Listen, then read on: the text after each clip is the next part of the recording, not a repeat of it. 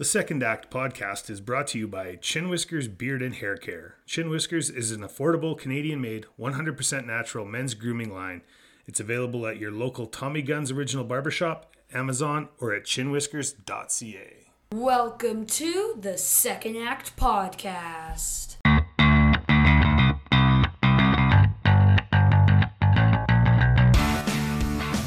Welcome back to the Second Act Podcast. Today we have a guest that I was a f- little bit nervous about reaching out to. I, I first heard his story on, on the Shaun Newman podcast, and I was mesmerized, quite frankly. I, I couldn't believe what I was hearing for about 60 of the 90 minutes or so that he was with Shaun.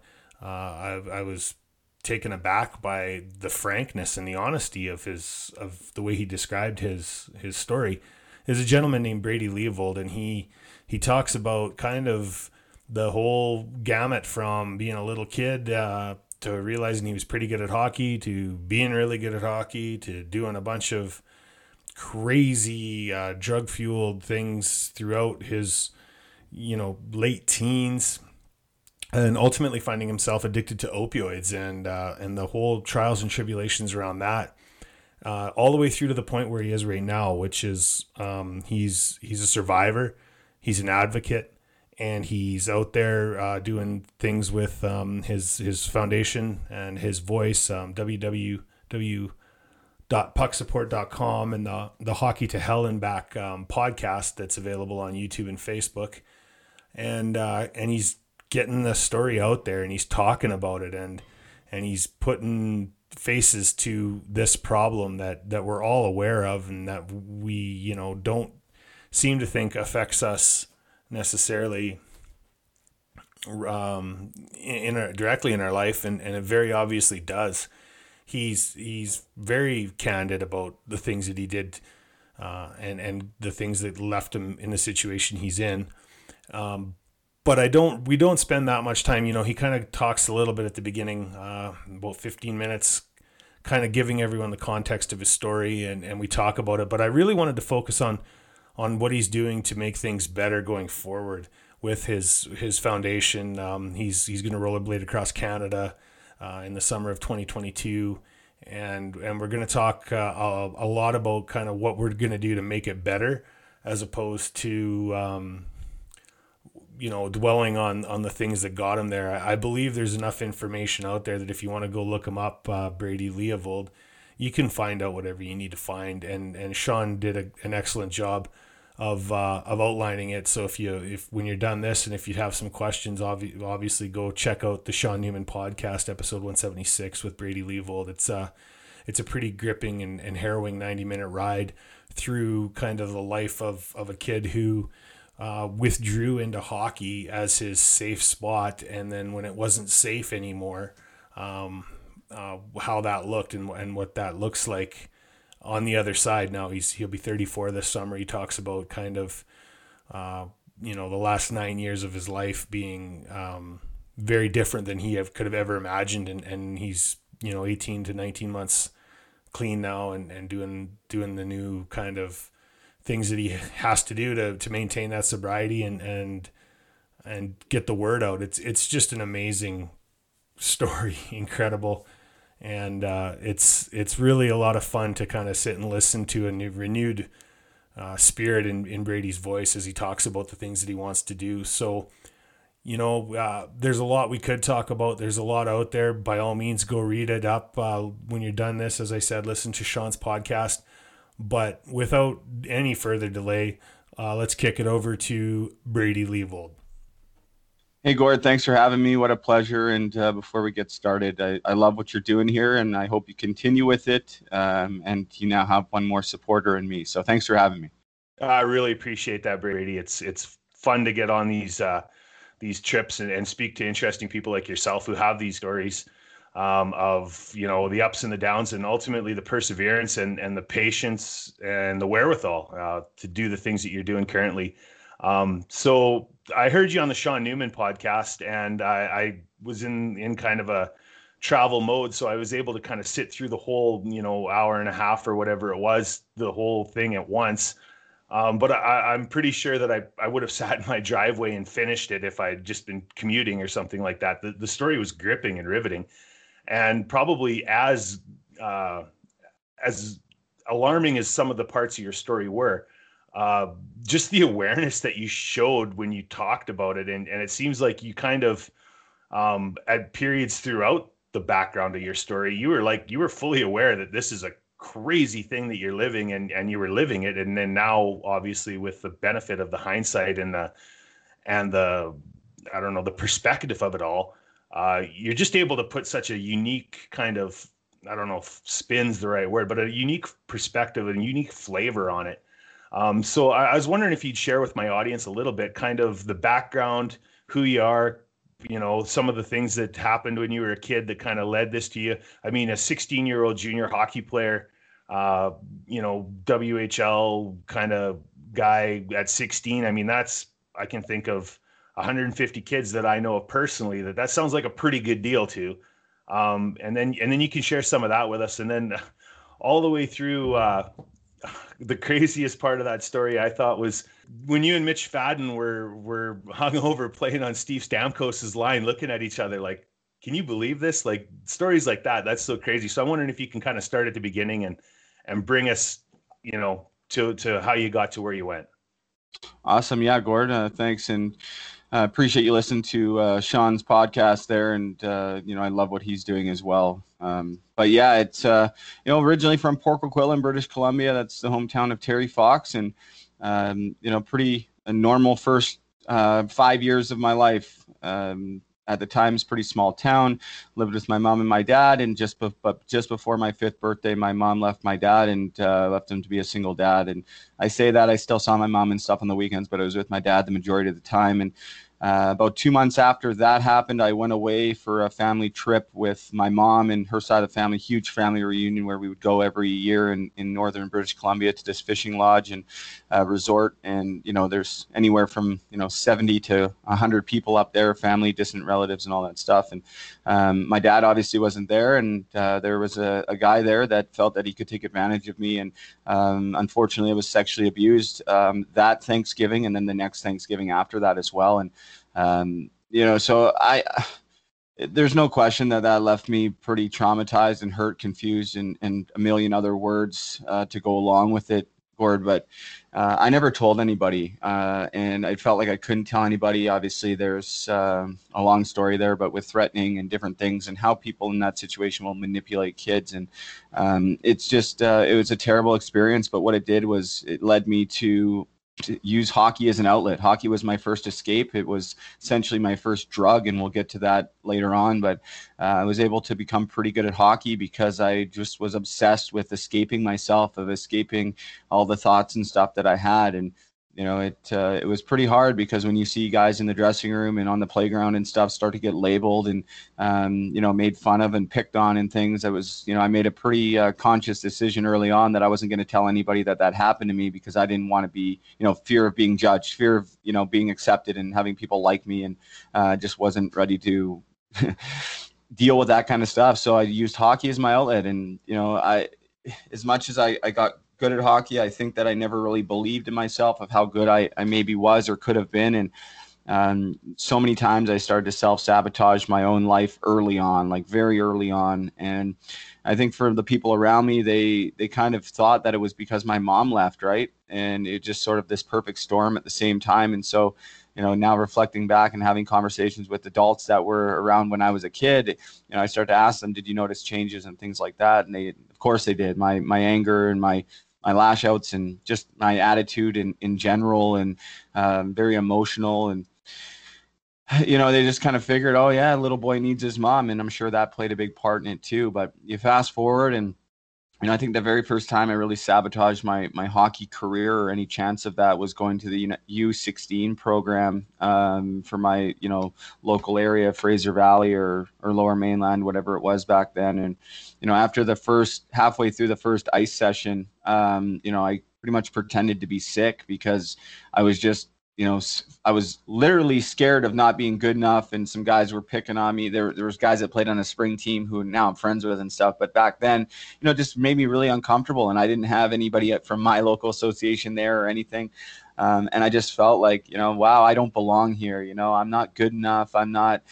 Uh, I just really I don't belong here. And so I ended up quitting. And that was the year that, you know, I probably would have got drafted to the Western Hockey League and I didn't get drafted. Everybody else that was on that team um, you know, got drafted. And the following year, I got invited to go to the U17s, and I made kind of a decision then that I was like, if I'm going to do it, this is my shot, and maybe I am good enough to make it. And long story short, I ended up making the team. I ended up making top 40 of the province, and uh, was listed by the Swift Current Broncos, and you know, made the team as a 16 year old, uh, but got hurt. You know, during training camp, right after I signed my contract, uh, really bad. Um, uh, hemorrhage to my uh, thigh and it all calcified and I couldn't bend my leg for three months. So went back to rehab and played some junior B and got rookie of the year of my team in the league and all of that stuff in the PIJHL and got got into one game with Swift Current and even got an assist my first game, which was pretty cool. And um, the following season, um, I, I, made the Broncos, of course, and uh, ended up getting rookie of the year, the Swift Current Broncos. Um, but during that year, I, I, really started to fall apart mentally and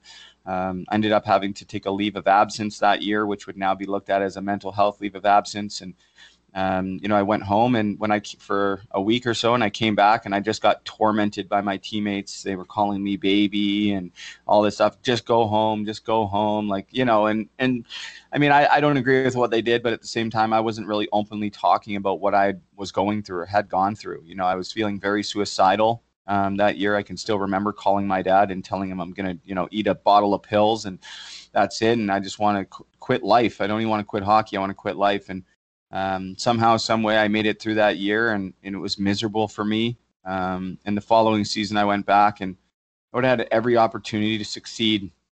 Uh, and playing on the first line and things. And I think seven games into the season, I packed up my truck and I just drove from Swift Current back to BC. And um, you know, and that's where things kind of really started to fall apart. Um, prior to that season, I had experimented with drugs for the first time, something that I never really thought that I would do. You know, identifying as a hockey player, there's certain things that you know, growing up, it was like you can't do this if you're a hockey player. You can't smoke. You can't, you know, do drugs. Of course, drinking was pretty much widely acceptable. So that was, you know, my first kind of thing. I started to drink and drink to get blackout at a very young age um, to escape my my trauma and, and all the stuff that I'd gone through. And um, but leaving the team, I, I came home and I kind of just really fell off the fell off the wagon big time. And I ended up you know, playing with the Burnaby Express, who are now the Coquitlam Express of the BC Hockey League for a short time, and uh, played online with Kyle Turris there, and um, you know, was missing games and missing practices because I was up partying the night before and just not caring, and um, ended up, you know, getting hurt, um, cut my Achilles tendon after a game in the dressing room. A skate fell on me, believe it or not, and um, didn't finish the season. They went on to win the national championship, and I got kicked out of my house, and I was essentially homeless for the first time at 18 years old. Um, moved in with a couple different friends, and somewhere about mid July, I was like, man, I gotta, I gotta somehow get back to the Western League. And during that time, I was actually traded to the Everett Silvertips, um, you know, but I didn't report because I didn't want to leave home again. And um, so, because the trade didn't go through, my rights were sent back to Swift Current, and um, so I, you know, called Dean Chynoweth, who's now with the Carolina Hurricanes as an assistant coach. I, I said, Dino, like, can, I need, I need to come back. I made a mistake, right? So that's like twice I quit that team essentially, and um, he's like, well, you can come to training camp, but you're probably not going to make this team. Maybe we can find somewhere for you to play. And so I went to training camp and I started to, uh, you know, fight a lot and, and fight for, fight for a spot on the team. And uh, it was really hard. I'm, it didn't matter what I did. I was on the fourth line for the first half of the season, even though the year before I was like, you know, first line rookie of the year, all this yeah, stuff, yeah. this opportunity. Um, but I did it, and uh, but I wasn't okay, man. I was I was drinking all the time, and um, had a couple of different you know issues with uh, pregnancy there in Swift Current and stuff, and it was just tough. Uh, but I got through it, and following season I got traded to the Kelowna Rockets just because of what I mentioned with having a girl pregnant from Swift Current, small town, caused a lot of problems, um, and uh, and yeah, so I got traded to Kelowna, and you know I showed up to Kelowna hungover. I'll never forget it. I stayed in the uh, the Coast Hotel in Calgary and, and flew out the next morning. I cle- I literally drank the entire minibar um, in that room by myself and showed up to Kelowna hungover. And um, I remember having to get on the ice and and you know the the young kids on the team they were out of school that day and the goalie coach was in town so they had to go out and shoot on the goalies and I had no gear. Swift Current took all my gear except for my skates, everything, absolutely. And so I had to get all new gear, and they're like, "Hey, you have all this new gear. You should, you know, hop on the ice and and break it in if you want." Right? I was 20 at the time, and I'll never forget. I was like, "Oh, well, it's just with the young kids. How you know I should get out there." And I remember just feeling like crap. And you know, little did I know those young players included, you know, Luke Schenn, Tyler Myers, Tyson Barrie, Jamie Benn, um, you know, among others, Brandon McMillan, and. and a couple other guys that never made it to the NHL but played pro, like Evan Bloodoff and um, yeah, Kyle St. Dennis, who was just tiny, five six, but man, this guy was buzzing. I'll never forget it. I I got you know, was out there for an hour and then I had to practice for like an hour and a half after I felt like crap. I was like, man, my time here is done because they already had three 20 year olds. And one of them happened to be the captain of the team, who was a hometown Kelowna kid. The other one was a goalie, Chris Westblom, who had been with them since they were 16 and took them to the Memorial Cup when uh, Kelly Guard got hurt.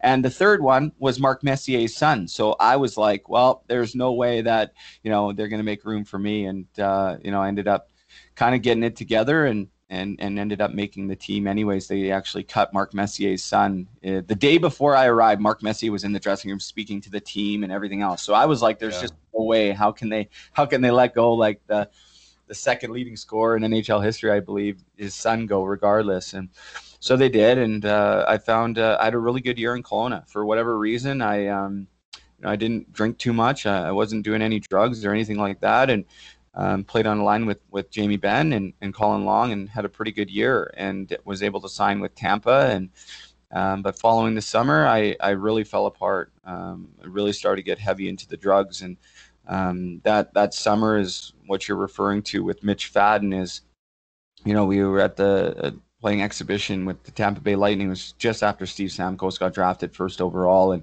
um, you know we were actually up drinking and doing drugs the night before. If I'm honest, I just never really went into detail with it, and um, we kind of just ran into each other because I was so out of it, um, and we just ran into each other in the in the elevator. We didn't really know each other at the time. We'd played against each other in the Western League. He was drafted by Tampa and was a WHL All Star and and just a great hockey player. And um, so you know we got to talk. He went back to his room, and that's kind of when you know the the stuff came out and, and we stayed up all night just kind of talking and, and everything else. And the next day was our first game and you know barry melrose came into the dressing room and and read the starting lineup. And it was me mitch, mitch fadden and steve stamkos starting the game on forward. And i just remember looking over at him like oh man like what the hell were we thinking last night? Yeah. And, yeah. And so you know honest to be honest, I, I wasn't terrible at that camp, but by no means like I hadn't trained, I hadn't done anything, um, which was kind of the common theme with me. Is I never really went to training. I was just always, I, I don't know, man. I just I kind of just white knuckled my entire hockey career, and you know that was a big part of always the regret. Like, what if I actually was able to have my head on straight, and what if I actually trained? You know, how far would I be able to take it? And um, you know, I ended up uh, going to Norfolk at the American Hockey League and four games into the season, uh, I blew my knee out, and uh, the doctor prescribed me OxyContin, and and that was kind of where my addiction went from, you know, getting kind of bad to absolutely terrible, and you know, not thinking it was so bad because here's this doctor and multiple doctors giving it to me whenever I wanted. So even though I was misusing them and crushing them up and all this stuff, it was, you know, people. I remember at one time someone found out and not many people knew like the severity of it and found out how I was doing it. And they're like, you know, that's the same thing as like doing heroin. It's for, like prescription heroin. You know, you're really just a junkie. It was the first time anyone called me that word, and I was like, no way. Like these things are two totally different things. And now I know that's they were right, and right, that's yeah. what it is. And so, you know, I ended up uh, going down to the East Coast League for like a rehab stint. Um, you know, I think I play, ended up playing 31 games and finished the season really strong uh, really strong. I had like nine goals in the last 10 games or something like that. And um, there was a struggle coming back, I was super overweight, out of shape, everything else. And, uh, you know, that summer, um, you know, I was set to to train, which I was actually planning on doing, and I kind of did, but I was so severely addicted that you know, I, I, by the time I was ready to go to training camp, I was like, man, I got to get off this stuff. And I had no idea what that was going to entail. I knew that my body was dependent on them. I knew that I needed them. Without them, I would be in full withdrawal, which is like the flu times a thousand, where you, you're crapping yourself, you're puking, you can't sleep, you can't eat. It's the worst of the worst. And I didn't know, right? Now I know. I've done it so many times, more than I can count, withdrawal, unfortunately, but this was really the first time. And so I went to training camp and they were like, what the hell's wrong with this guy? Like, you know, like see you later type deal. Yeah. Uh, and that was, you know, the first time that I was like, wow, what the hell am I going to do? And um, instead of, you know, telling people and, and saying, hey, I have a problem. Hey, this is why or whatever. I was just trying to cover it up and do it on my own. And um, I was, you know, obviously I didn't play hockey um, for the next two seasons. Um, and during that two years, I, kind of made the switch to heroin and, and, and all that. And finally, I went to rehab. I did a small comeback in the CHL, um, which is now merged with the ECHL, um, and did well, did pretty well. I mean, again, it took me a, a bit to get going, but um, did pretty good and uh, was set to possibly go back to the American League the next year. And I came home, and I'll never forget. I flying into Vancouver from Texas, and I just got over the city, and I knew right there I was beat. I knew that my addiction was calling me and that I wasn't done. And even though I'd been able to stay clean for seven months at that time, there was still something that was calling me. And so within an hour of hitting that tarmac, I, I had relapsed. And from there, it, it kind of went on a nine year journey of, of hell. And, you know, it's, you know, you go from using it one way to using it the worst possible way with syringes and, and things like this. And, um, you know, not too long after that, I became homeless on, on the downtown uh, east side in Vancouver of Hastings Street, which is you know the worst place um, in maybe the world as far as drug density and people and homelessness and um, especially in we're talking first world countries there's just really no other place like it and that's not me just saying that that's like known in the addiction community with the top doctors and everything else. It's just an insane place. And growing up out there you never think you're going to end up down there. And sure enough i did. I spent close to a year homeless down there. And um, my addiction had started to really take me to some terrible places to do terrible things. And there was really nothing that i wasn't you know willing to do to um, get what my body needed. Um, and there wasn't really any substances that i wouldn't put in my body. I was really just trying to die. And if i go back for a second i mean prior to this i'd spent you know like a year in the psych ward because of suicide attempts and different things and um, i was really just on a path of self-destruction and, and how quickly can i how quickly can I die without, you know, actually going and taking my own life? And, you know, I overdosed so many times. And luckily that, you know, due to Narcan and, and people being around, I was brought back. Um, but at the time, I remember being angry about it. Like, just, just leave me. If that happens again, just leave me. Like, I don't want to be here. And um, I, say I got rescued, but I was really arrested. Um, because I started to commit just vast amount of crimes. I, my my criminal record is, you know, uh, a uh, hundred feet long and and has a little bit of everything on it. Um, things that I never thought that I would do, but when you get to that point, um, it's just what happens, and you start to meet people that are doing things like this, and they introduce you to here. And if you need money or you need this, here's a quick score. Here's this. Here's that. And by that time, I had given up. I didn't care. I didn't think that there was any hope for me, and I thought I belonged down there. I thought I deserved all this. Um, and I ended up spending two years in jail that time. When I got out, um, I overdosed and very nearly died. Um, luckily, I didn't. Um, thank God to my mom's landlord at the time, and there being a police officer um, at the end of a shift at six in the morning doing on, on her computer right down the street. Otherwise, you know, um, I'm not here to have this conversation with you. And um, so I moved to Ontario, and, and my addiction followed me out there as well, or out here is where I'm now. And ended up back behind bars and did another year in jail. And uh, while I was in there, I I kind of started to do some more work on myself, and I felt that maybe there's something more out there for me. I just had no idea what that looked like. Um, and uh, you know, kind of fell back into my addiction initially getting out, but made it, made this conscious decision where one night I was walking on this clandestine road and I just started talking to myself and going like, I was gonna go do. I I think it was like a like 10 or 11 days clean because I was trying to get clean and I was in the middle of nowhere in Muskoka, Ontario. And I was like, you know, I'm gonna, but I have no money, I have no nothing. And after nine years of living that way, those habits are very hard to break. You know, Yeah, you can imagine. all the time in jail and everything else. So my mind wasn't wasn't functioning right. It was like I'm gonna go out and do some more stuff, you know, and who cares if I end up back in jail? And I remember walking down this road and this this overwhelming feeling came over me and I looked up at the sky and then all of a sudden I started to talk to myself and it was um this is a true story and it was like you're gonna go do this right now like who are you really? Like you're clean right now you're there's more to you than this you do and it was like somebody else talking to me but i was talking to myself. It was like this five minute long conversation. It was on this dark back road highway and in that moment i turned around and i and i went home and, and just prior to that my girlfriend you know she just got pregnant. And that was really the, the thing like oh we need money. We need to get out of like our own place all this stuff.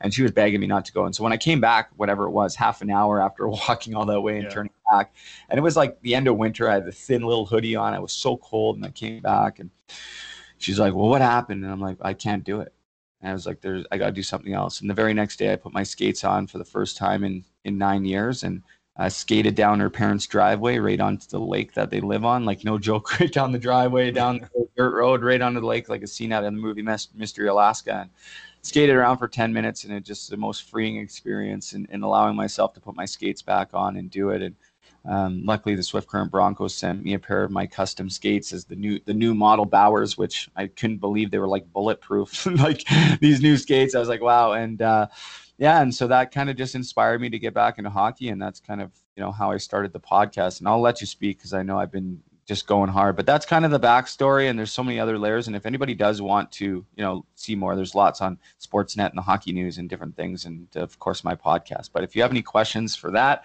I'd be ha- more than happy to answer them. Yeah, well, and, and like you said, there's a lot there, um, a lot to unpack and stuff like that. I guess the kind of the part that um, jumped out at me was, you know, yeah, at first you you have this uh, event in your life that that starts these behavioral changes, and and this is you know uh, 25 plus years ago. The the things we know about those kind of abuses um, now, I, I just weren't back then. So so you know um, obviously you you're not going to forgive anybody for not asking because because you, you expect people to to look out for kids but um, but I can understand how it happens. Like these behaviors change. There's another event. Your your parents are, are uh, no longer together, and everyone's chalking it up to to that. But um, was there, you know, did did you have like you said there was some manipulation and stuff like that? Was there was there ever somebody that reached out that that Brady chose to to keep that in, or was that just something that you know? See no evil, speak no evil all the way through until because you kind of get to a point where, um, if I'm kind of hearing it, uh, your ability to play hockey kind of brought people into your life that, you know, if you kept up your end of the bargain, they kept up theirs, and it kind of enabled this this all the way along. The, these multiple chances with places that other people are are you know striving and, and would do anything to get um, and and there's a culture around that in in hockey, and, I'm aware of it. I'm I'm I'm I'm been involved with hockey my whole life. Um, d- is it hard for you now as an adult with kind of clear eyes looking back to to see all these signposts and say I understand how how this happened and how I slipped through here and all the way along, or is that something that kind of you, you're still reconciling? Yeah, that's a good question. Um, you know, the first part of that, you know, I think it was definitely I didn't I didn't tell anybody. There was multiple times in my life. Um, can't remember the first time um, when somebody people multiple people started to ask me like, "Were you sexually abused?" And you know, I would be like, "No, absolutely not. Like you're crazy." Like you know, Right. you know. Um, but it always seemed to they always seemed to ask, "Did a coach sexually abuse you?" Right? And that Yeah. never happened to me. Um, but I just I would play it off like, no, are you crazy? Like I would, t- you know, absolutely not. And I, I bet you I had probably like five to ten people from the time I was 16 to to 26 when I first actually started to tell my family about it. Um, and I'm thir- I'm going to be 34 in August, just to give people an idea of how old I am. But um, yeah, and so I, here's the thing too with that is that there's a lot of people, especially those that I trained with, um, guys like Andrew Ladd, who won two Stanley Cups, um, Brandon Yip, and uh, a couple other guys, uh, and some guys that never were able to make even the the level that I made it to, like as far as like junior hockey, major junior hockey, and that that I would train with or or not train with because I wouldn't show up. yeah, they were every single day, you know, showing up and busting their butt and all of this stuff to get better. And here I was just, you know, living my own trauma through they didn't know but i wasn't showing up. And just i looked like an asshole for a lack of better words that you know i didn't care and that i was ungrateful. And i have this opportunity and i'm not seizing it. And if they had it they would be working so much harder. Like what is wrong with this guy you know? And so people started to really dislike me because of the way I was behaving. And I kind of got blackballed in pretty much every league and by other scouts and by everything else and, and friends and people I knew. And, and rightfully so. I mean, it wasn't that I was a bad guy, but it was like, what's something going on here and he's not telling us so like he's you're making it hard for us to help or even want to be around you because it's just so chaotic and so all over the place and so you know now looking back at like I can't even tell you. I, I know I just ran through that quick story fairly quickly, um, but how many chances I've gotten, um, you know, even as a, a, young kid, quitting teams and different things and coming back, and um, just how many lives I've had, more than a cat, more than nine. Yeah. And, and never mind all the overdoses and everything else. But it's, you know, I, I see the signs now where at the end of the day, I just, I didn't tell anybody, right? So I think some people knew that obviously more was going on. Um, Swift Current Broncos brought in a sports psychologist um, to chat with me, but I wasn't, you know, willing to tell the sports psychologist anything because I was knew that at the time I was 17 and underage, and I wasn't going to tell him I wanted to kill myself and and all the stuff that had gone on because I wanted, I thought it would affect my hockey career, right? right. I didn't and and oh get back to the coach or this or that and that was the attitude that I have now being this age. It's like, man, I wish I would have told these people because maybe I would have been able to get some sort of relief and actually gone and followed my dreams further than what it took me. Like I, you know, even after quitting the Broncos and playing with the Burnaby Express, there was talks of me being drafted from the BC Hockey League, and even after I quit the Western League, and then, you know, so there's there's these things where, and then I quit that, and it was like, oh well, this guy's an idiot. He's what's wrong with this guy? There's got to be more underlying issues, and so I got blackballed until finally I had that good year with Kelowna, and and they're like, oh well, maybe he's kind of figured it out. No, I didn't. Um, but yeah, I mean,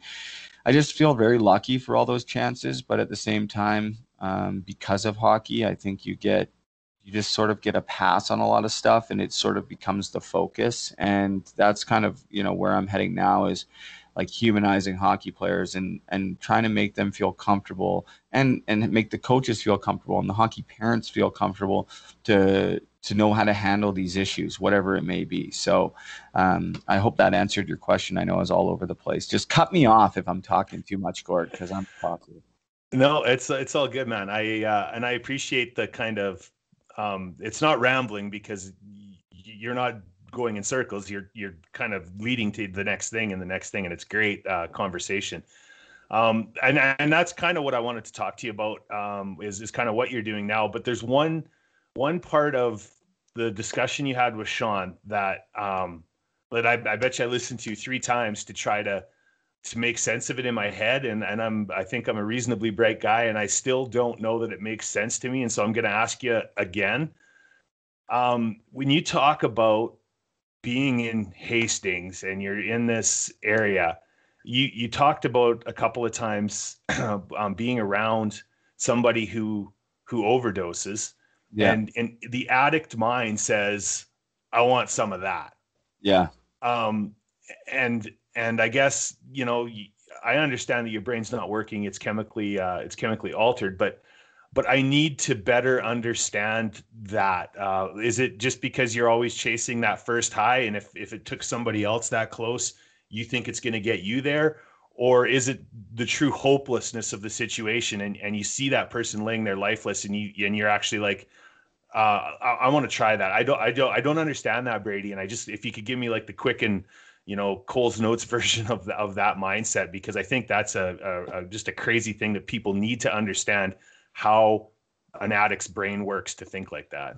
Yeah, I mean, there's a couple parts I'll get into quick, but yeah, that's um, that's the way it is, and it wasn't just me; it's uh, a lot of people. So, I think when you're talking, you know, opiates, whether it be heroin, which un- not unfortunately, but yeah, kind of unfortunately, there's not really heroin around anymore. It's all fentanyl.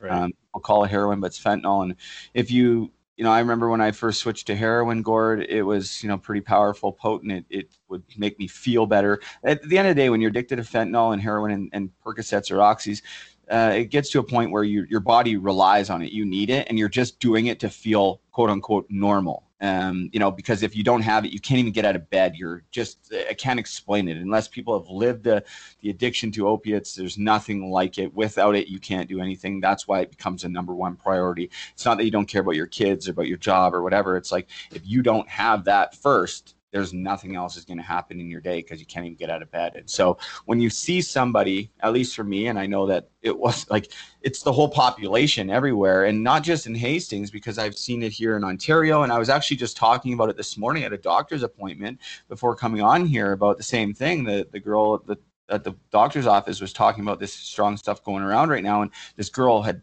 had died and you know she asked the people that were there that came in and told her the story did it ever make you think that you wanted to stop or whatever? They're like no we kept doing it. And so you know when you when i just when you see somebody go under you always think that well that like you're trying to get to the the edge without going over. You're not going to be the one to overdose so i can handle that stuff right?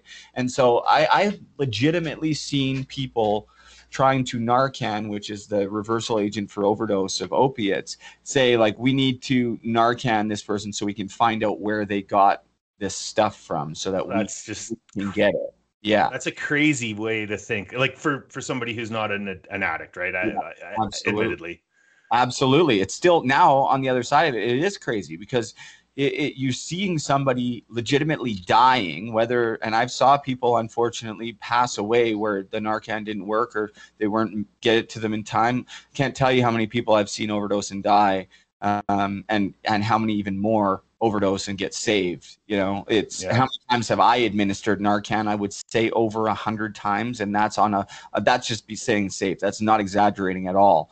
Um, that's the life down there. It's it's multiple times a day people are getting probably like 40 to 50 times a day someone's getting narcan down in hastings. It just becomes normal. You become immune to it. And so when you see that it's like wow like that's some powerful stuff. It's like you know it's the way that i can describe it is this. If you see a, a new pair of bauer skates come out the 2x pros or whatever the skates are the new true skates i should use true because they're my guys but the new true skates come out and you're a hockey kid and you're like oh those are the best skates. I want to get those. That's the mentality for a drug addict when they see somebody overdosing and dying. It's like that's the best. I need that, right. and it, and it's just that's the only way I can describe it. But it doesn't. Yes, it doesn't make sense to me.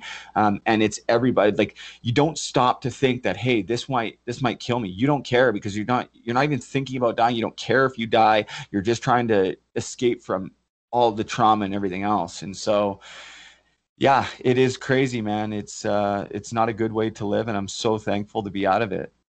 Yeah, well, I mean, obviously that's uh, that goes without saying, and and and you know, there's a lot more that we could talk about. Uh, I mean, you had a, a, a pretty solid 15 minute um, explanation of your backstory, and and I and I do believe there's a lot of context in that backstory, but.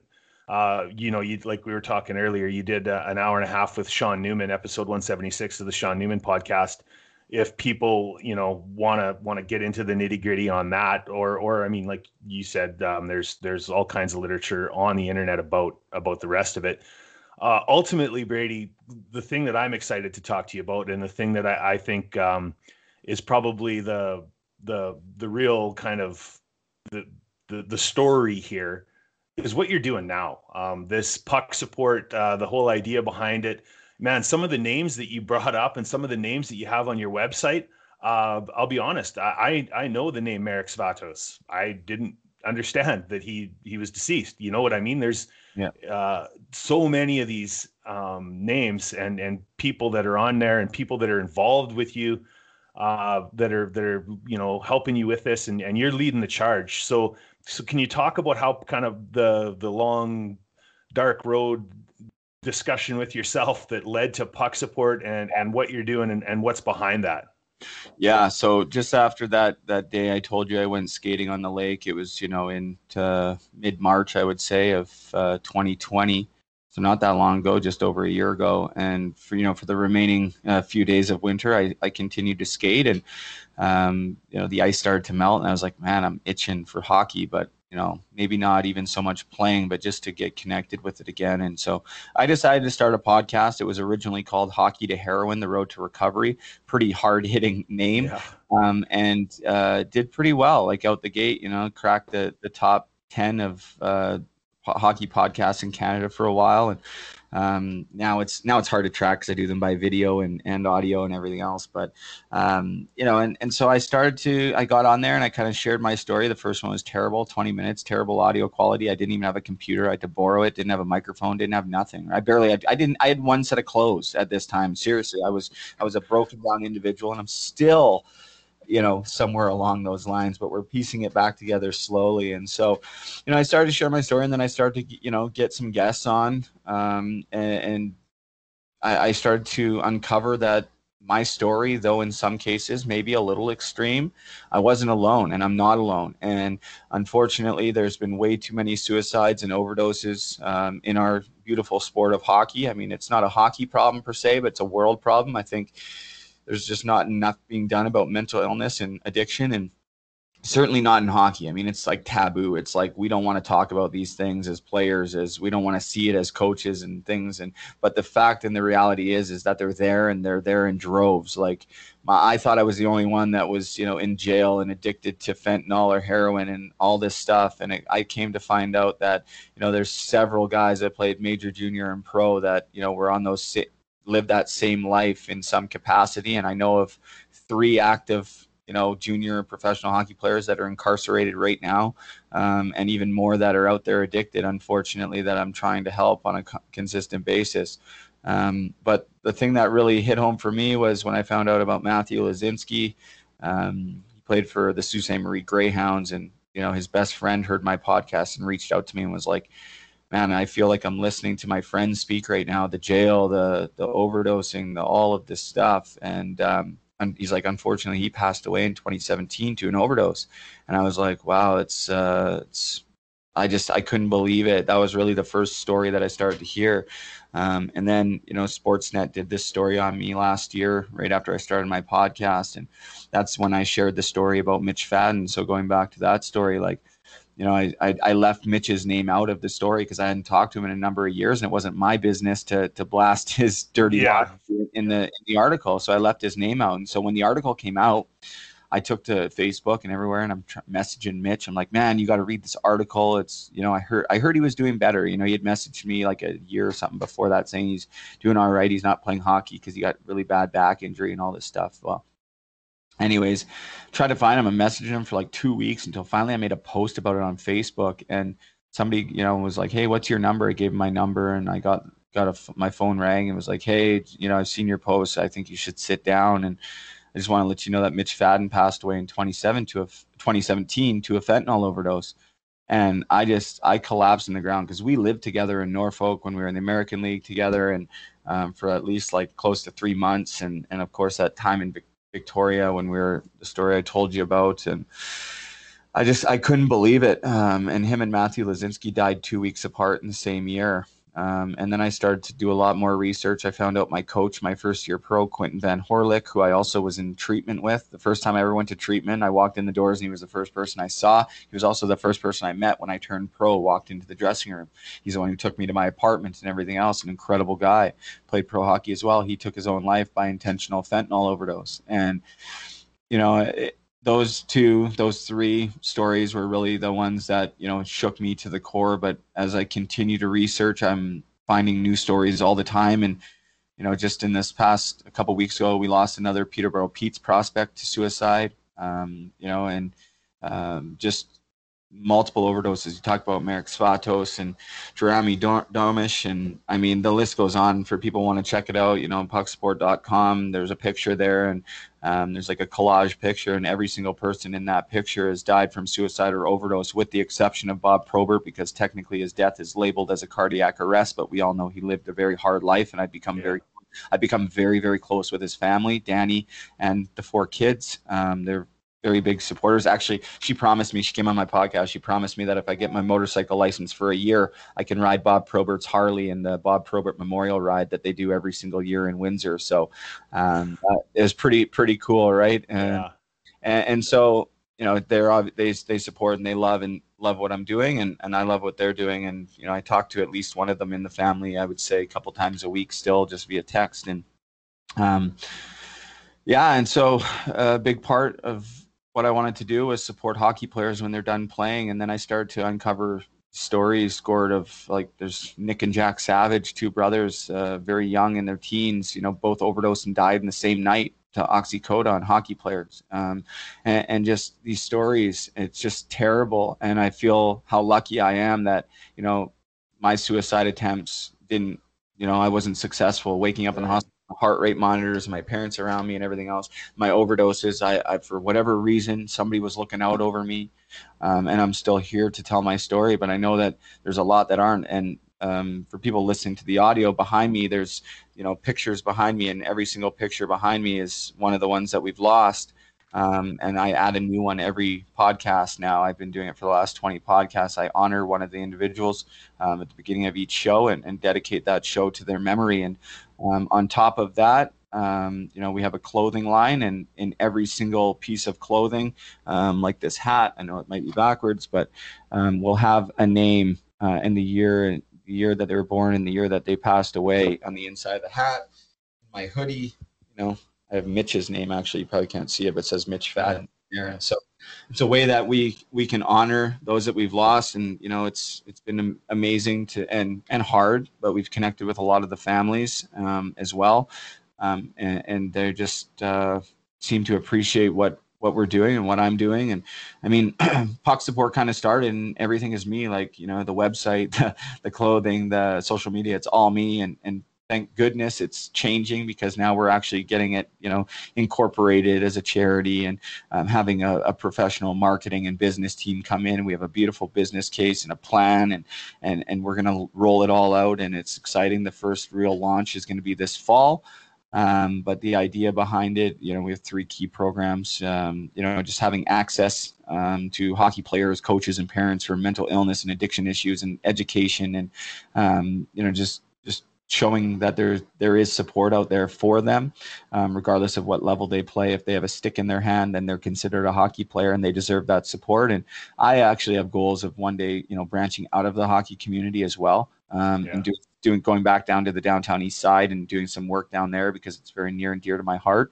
I've lost a lot of people that I know down there, and but right now what I know is is hockey and, and mental illness and addiction, and I hope to go back to school to, um, you know, actually get some accreditation, I guess, um, but my lived experience through it, I, I, believe when you have lived experience, it, it's actually more valuable than than any sort of diploma. But if you can put those two things together, well, then look out. So that's my plan. But yeah, so puck support started and it's continually evolving. Um, next spring, uh, I'm going to be rollerblading across Canada, uh, starting in Newfoundland, ending in Port Coquitlam, my hometown, which I haven't been home for uh, over four years now. So it's going to be exciting to get back there. And um, just recently, I um, you know signed a partnership with True Hockey, which is um, still blows my mind. Um, you know, arguably one of the best hockey companies in the world, um, especially these days, um, believing in me. And, and, you know, I was in jail less than two years ago, like a year and a half ago, I was behind bars, you know, with no hope, no nothing. and, and here we are today. And, I have not just true hockey behind me, but so many um, hockey legends and behind me like Doug Gilmour and Darren McCarty and Brent Sopel and um, you know current NHLers like Ryan Johansen, Curtis Gabriel, like you know just really believing in me and, and puck support and what we're doing. And I think there's a huge there's a huge need for it. Maybe now more than ever coming out of COVID. Um, especially with the younger generation, these kids were essentially forced into early retirement for a while, and if anybody knows hockey, when when guys finish playing, it's very hard to find your way. Um, you know that identity's gone and that outlet is gone. excuse me, and that camaraderie is gone. And unfortunately, we've had a couple of kids during this pandemic take their own life. You know, uh, hockey players, and it's it's just terribly sad and it's my ultimate goal was to help one person and i can confidently say that i try to do that on a consistent basis um, but we have big plans moving forward and i'm just very grateful. Today i am uh, 16 months clean um, you know off of all the hard stuff and it's um, you know i don't drink. I, I don't do much of anything. I use some natural medicines for for healing my, my brain and different things. That might be a conversation for another day but um, nothing to escape i would say um, you know microdosing um, and using cbd is, is what i'm talking about for anybody listening but um, you know just um, just different things because i've tried you know i've tried going down the pharmaceutical route before and i've tried healing my bipolar and my ADHD and all the diagnoses that I have with pharmaceuticals. And I think they're great for some people, but for me, um, you know, make me feel like a zombie and make me feel like I'm using again. So I don't like to. Um, but today, man, I'm, I'm doing pretty good. And um, just super grateful um, for everyone's support because I'll tell you what, I never in a million years thought that I would ever be able to one stay clean I, I could not go five minutes without using you know drugs. I'm not kidding. Like I was terrible. My arms are all scarred up, and you know you can tell that I've lived a rough life. Um, but I never ever ever thought that I would be able to get back with the hockey community again. And you know, once I started to share my story in its entirety, um, I'm also writing a book, so there's some things that I haven't shared uh, on Shaun's podcast. I went pretty deep on some stuff, but there's there's a lot more to it, and I, I plan on writing a book and, and really laying it all out there. But for the most part, there's everything that I've done you know, generally speaking, is out there for people to see, for people to judge if they want. Yeah. And that was always a thing, Gord, is that I know I'm kind of talking a lot, but you know, my whole life I was so scared of being accepted, so scared of being judged, right? So scared of what people think of me. And I kind of just, instead of hiding all my shame and guilt and the things that I've done, I've put them all out there for people to judge. And if people want to hate, they can hate. If people want to support, I'm so grateful for their support.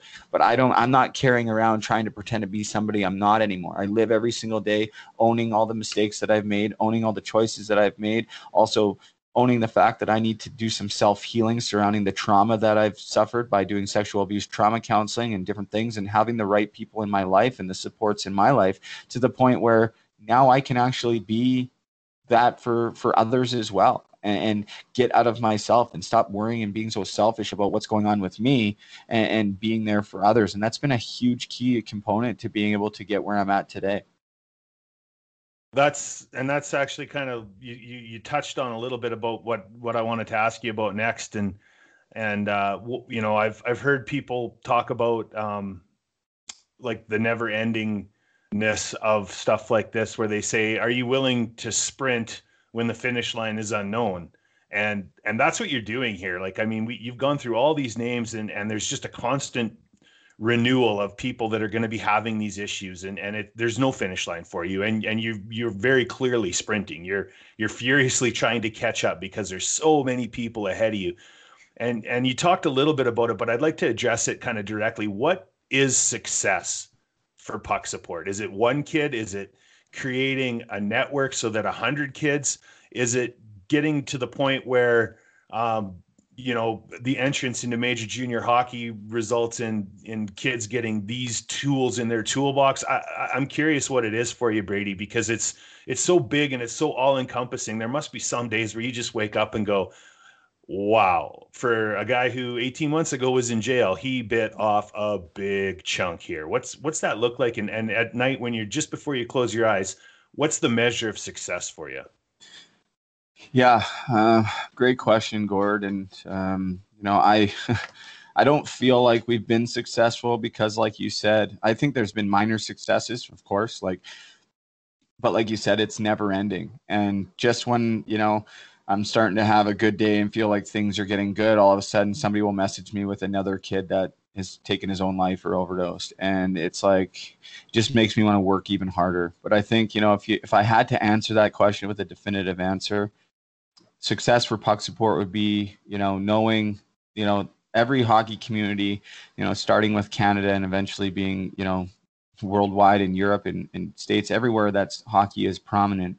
I think would be knowing that you know, all the hockey players, all the hockey parents, um, all the fans, everybody knows that there's people out there that care about them um, and that there's somewhere they can go to turn for help. And there's a lot of great organizations, even in the hockey community, that are trying to do this. And um, I, I, support all of them. And it's never just about, for me, it's not for us, it's not just about puck support. It's about networking and, and making those connections to having one narrative, having one common place, whatever that looks like, under whatever what name that looks like. I don't care.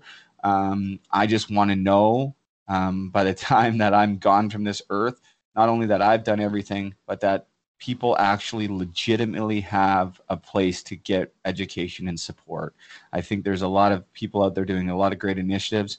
Um, I also think that there's a lot of others, without naming any of them, that is smoke and mirrors. And and it to me, there's certain initiatives where you know you start talking about something, but then where do you go for support after you're ready to talk? Yeah these things. And so I, I have this dream of, of having it, you know, you know, I've had meetings with the NHL, the NHLPA, um, you know, and, and they're maybe a little bit premature, but now we're really starting to have this business case and, and all of this, these things that we want to get together. We're going to do some major fundraising and things. Um, cause it's going to, it's to take money, right? Like you can't, you can't provide services and, and programs without having money. And so, you know, success for puck support, I think would just being, just having uh, the hockey world, um, starting in Canada, um, know that you know we're here and that we care about you and that there is always hope.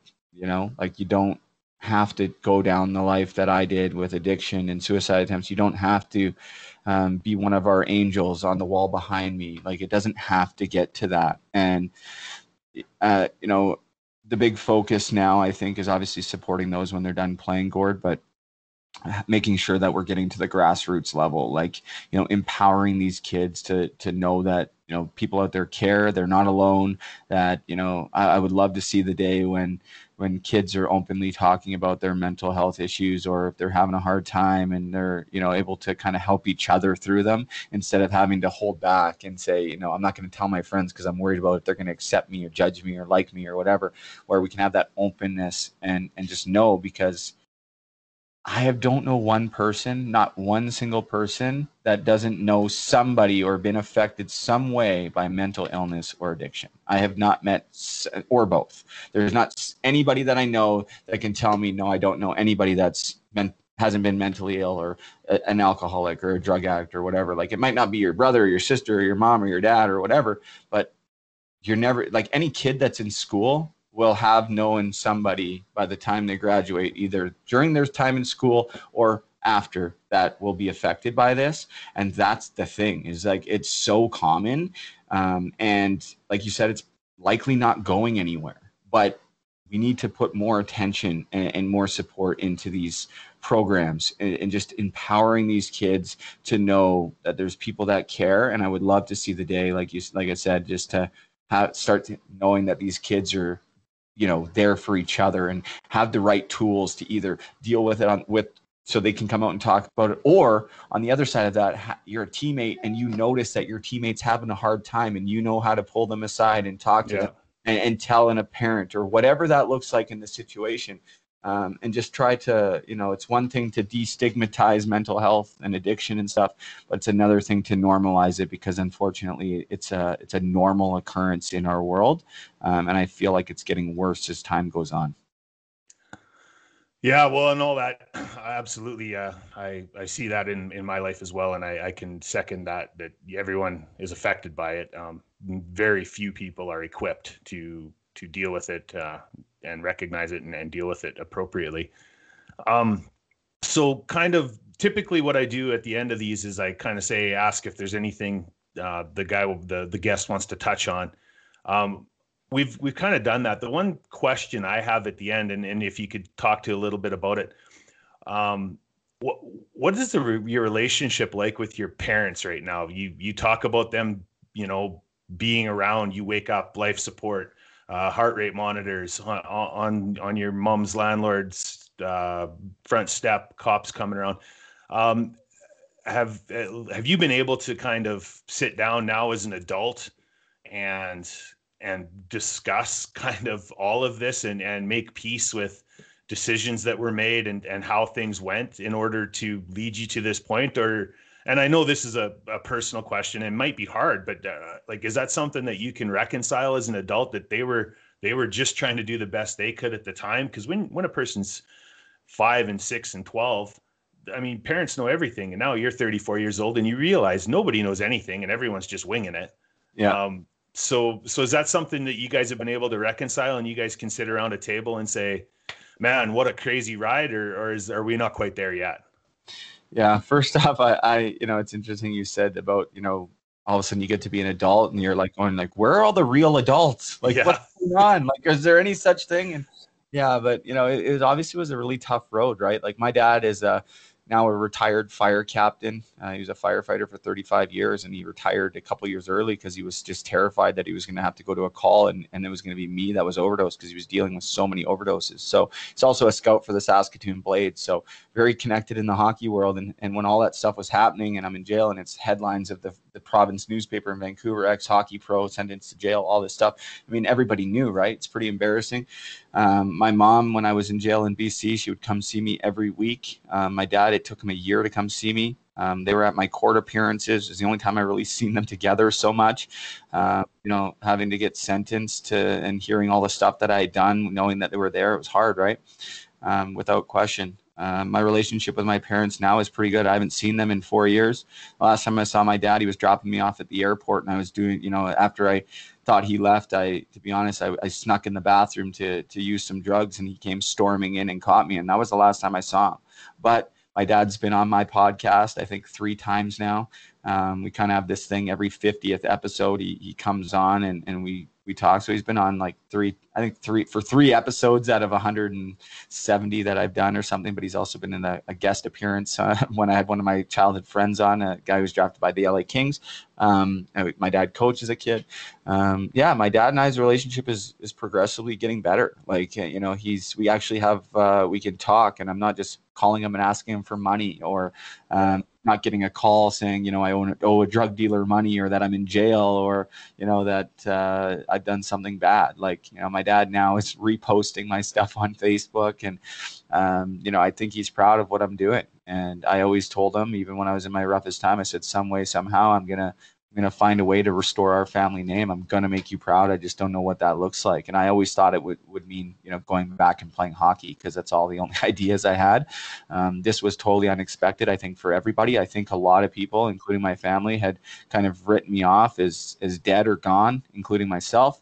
Um, a lot of my friends, there's a lot of relationships that maybe will never be mended because of some of the things that I've done. And I've accepted that. But I have so many great people around me um, but yeah, me and my dad's relationship, I can't wait to see him. You know, he's uh, he's an incredible guy. He was so great to me. Um, he was my hero, my role model, and um, uh, it's one of the greatest gifts of of this recovery journey is is having that friendship back with my dad. I can't wait to play golf with him because he's an avid golfer. Um, I talked to my mom, not as much as I talked to my dad, but my mom was so good to me. Um, you know, I think she, I, I still hold a lot against her or i did so i don't still i mean I, I did hold a lot of stuff against her as a kid and growing up the fact that she left and i always said it was because she left but i felt like she didn't protect me when i was there but it wasn't her fault there were so many people and family it's supposed to be trusted like you know Yeah. how this is back in like the early 90s it was like you know everyone okay you go with uncle steve or whoever that's not the guy's name by the way but just using as an example but yeah so you know i talked to my my parents. They're both uh, i would say proud of me today and and we're able to have those conversations. But yeah it's um i can't imagine you know having to be a parent. Like i'm a parent now. I couldn't imagine you know the things that i put especially my dad through. Um how much money did i take from him and the stories i would conjure up and say i was being held hostage. And i mean there was times when i was um, legitimately being held hostage but after you see something like that work it's like okay well i'm going to play on his heartstrings. And I, I gave my dad like almost a heart attack. I remember one day he was hooked up to a stress machine in the hospital because of all the sh- crap that i was doing. Um, and he literally took a picture of you know him hooked up to these machines. I was so addicted. Like i cared but i was still like can you please send me money? And like that's the power of addiction right? And so i'm so grateful that we're able to i think the relationship will always continue to grow. I think he's still maybe a little bit leery but as i've noticed especially in the last i would say three months things between him and i have gotten so much better um, where he started to post my stuff and and all of that. And I know, you know, I know that he's uh, he's really proud, and it seems like every day um, you know somebody's coming out of the woodwork to, to shoot me a message. I mean every day i'm getting new people message me which i'm so grateful for but people from my past including like i mentioned andrew ladd earlier he i hadn't talked to him in like 10 11 years and he messaged me the other day and was like hey i see what you're up to man. We're so proud of you. Keep going and uh, when the season's over i want to come on your podcast and all of this stuff and um, it's you know just knowing that you know these these people are still there for me and um, i think before i or I know you probably want to wrap up, but I think while I was going through it, Gord, I was always like, well, where is everybody? Like, why aren't they, why aren't they help trying to help and support me? And it was like, I was impossible. I don't blame them now. Now that I see, it's like, I've tried to help, you know, without naming names, I actually tried to help a, a, former teammate of mine, brought him out here and tried to get him clean and all this stuff. And it was like, uh, it was the worst experience of my life. Like he wasn't ready. like there was yeah. nothing do. And he was trying, it would almost jeopardize my recovery. Not the fact that I felt like going back to use, but like I, it was impossible circumstances and I wasn't re- ready to get honest or be open. I was just really trying to manipulate everybody to stay in my addiction. And so people have to cut you off. And now that they can see that I put in the work and it's been this I've man, I've been busting my butt. People have no idea how much work and and sometimes I'm working hard because I'm doing things that I'm not great at, like building websites and yeah. picture editing and all this stuff. I'm like learning off of YouTube, but it's what I had to do to try to just prove that I'm doing this. I'm doing it for the right reasons, and this is my passion. This is what gets me out of bed every single day. And uh, you know, I love doing my podcast, and it's been uh, fairly successful. And I'm just so lucky to have certain like people come on. Like I've had Kelly Hrudey on, Doug Gilmour's been on a couple times, Theo Fleury's been on. Like you know, I just so much Sheldon Kennedy. I mean, the Probert Dani Probert. I mean, the list goes on. I'm, I hate to start name dropping, but it's just very lucky. And I think the most important thing is I have a lot of great conversations with guys who never necessarily had long, successful NHL careers, but just about killed themselves trying to get there. Yeah. Uh, they come on and they open up about their struggles and, and the stories of addiction and mental illness on my podcast. That's basically what it's all about. Um, you know, if I just if you don't mind, I'll plug it in. It's now called Hockey to Hell and Back. Um, we do them live. I do them live. I always say we. It's just me. uh, uh, we do them live uh, Wednesdays and, and Sunday nights at 8 p.m. Eastern um, on YouTube and Facebook. And um, you know, it's pretty uh, pretty hard hitting topics, much like the one we, uh, conversations like we just had. But um, they're important stories, and I'm just grateful for my guests to come on and, and share so open and honestly all the time. It, it blows me away. Um, and just to know that there's so many people out there suffering. And the last thing I'll say, I know you probably want to go, um, is just if anyone hears this and you're having a hard time, or you know someone having a hard time with mental illness or addiction, um, you know, especially if it's you yourself. Don't give up on yourself. If you fail, keep picking yourself back up, keep trying. Um, there is always hope. It, it, hurts. It takes a sometimes a long time. It takes a ton of persistence, but there is a way out of that hell, and you don't have to live there, and you don't have to do it alone. And that, to me, is the biggest message I want to convey to people. Um, and I hated when people said this to me, Gord. If I can do it, you can do it. I'd be like, you don't know me. Don't tell me that. Yeah. I'm dead serious. You know, like if I can do it, and where I was at, I'm not special. I'm not, you know, any more competent or anything. It was just about starting to to listen to myself and, and listen to others and, and let the right people into my life um, and started to take some chances and get honest. So if i can do it i swear anybody can do it. Um, it just takes a lot of time sometimes and just please don't give up on yourselves.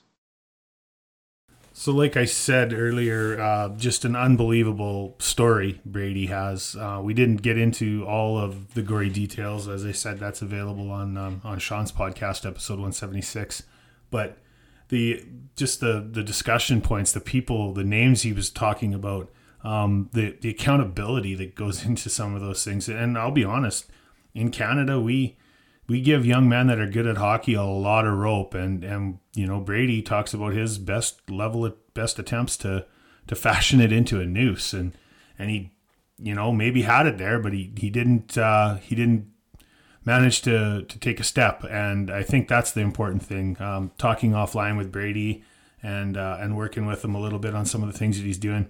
Uh, it's just incredible to see, you know, what um, somebody who who comes out the other side of this with a clear eye and, and a clear head. Uh, some of the good that can be done with this. The second act that Brady is uh, undertaking is is incredible. It's it's a lot of fun. Uh, you know, I'm watching really closely from afar. He's going to be rollerblading across Canada in the summer of 2021.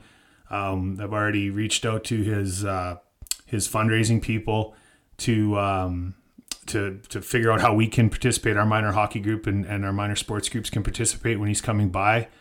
And I would encourage all of you to do the same. Reach out to Brady. He's he's uh, a super easygoing guy, uh, really easy to get a hold of. He's accommodating. He wants to get the word out, and he understands that he has this platform and he has some things that he wants to make right with the world.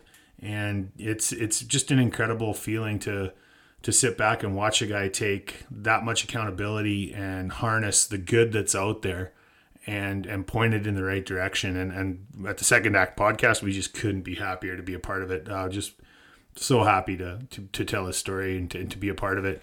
So that's that's this week's show um, again it was uh, it was not an easy uh, listen sometimes there was there were some things going on there that were kind of tough, but Brady owns up to what he did, the things he was a part of.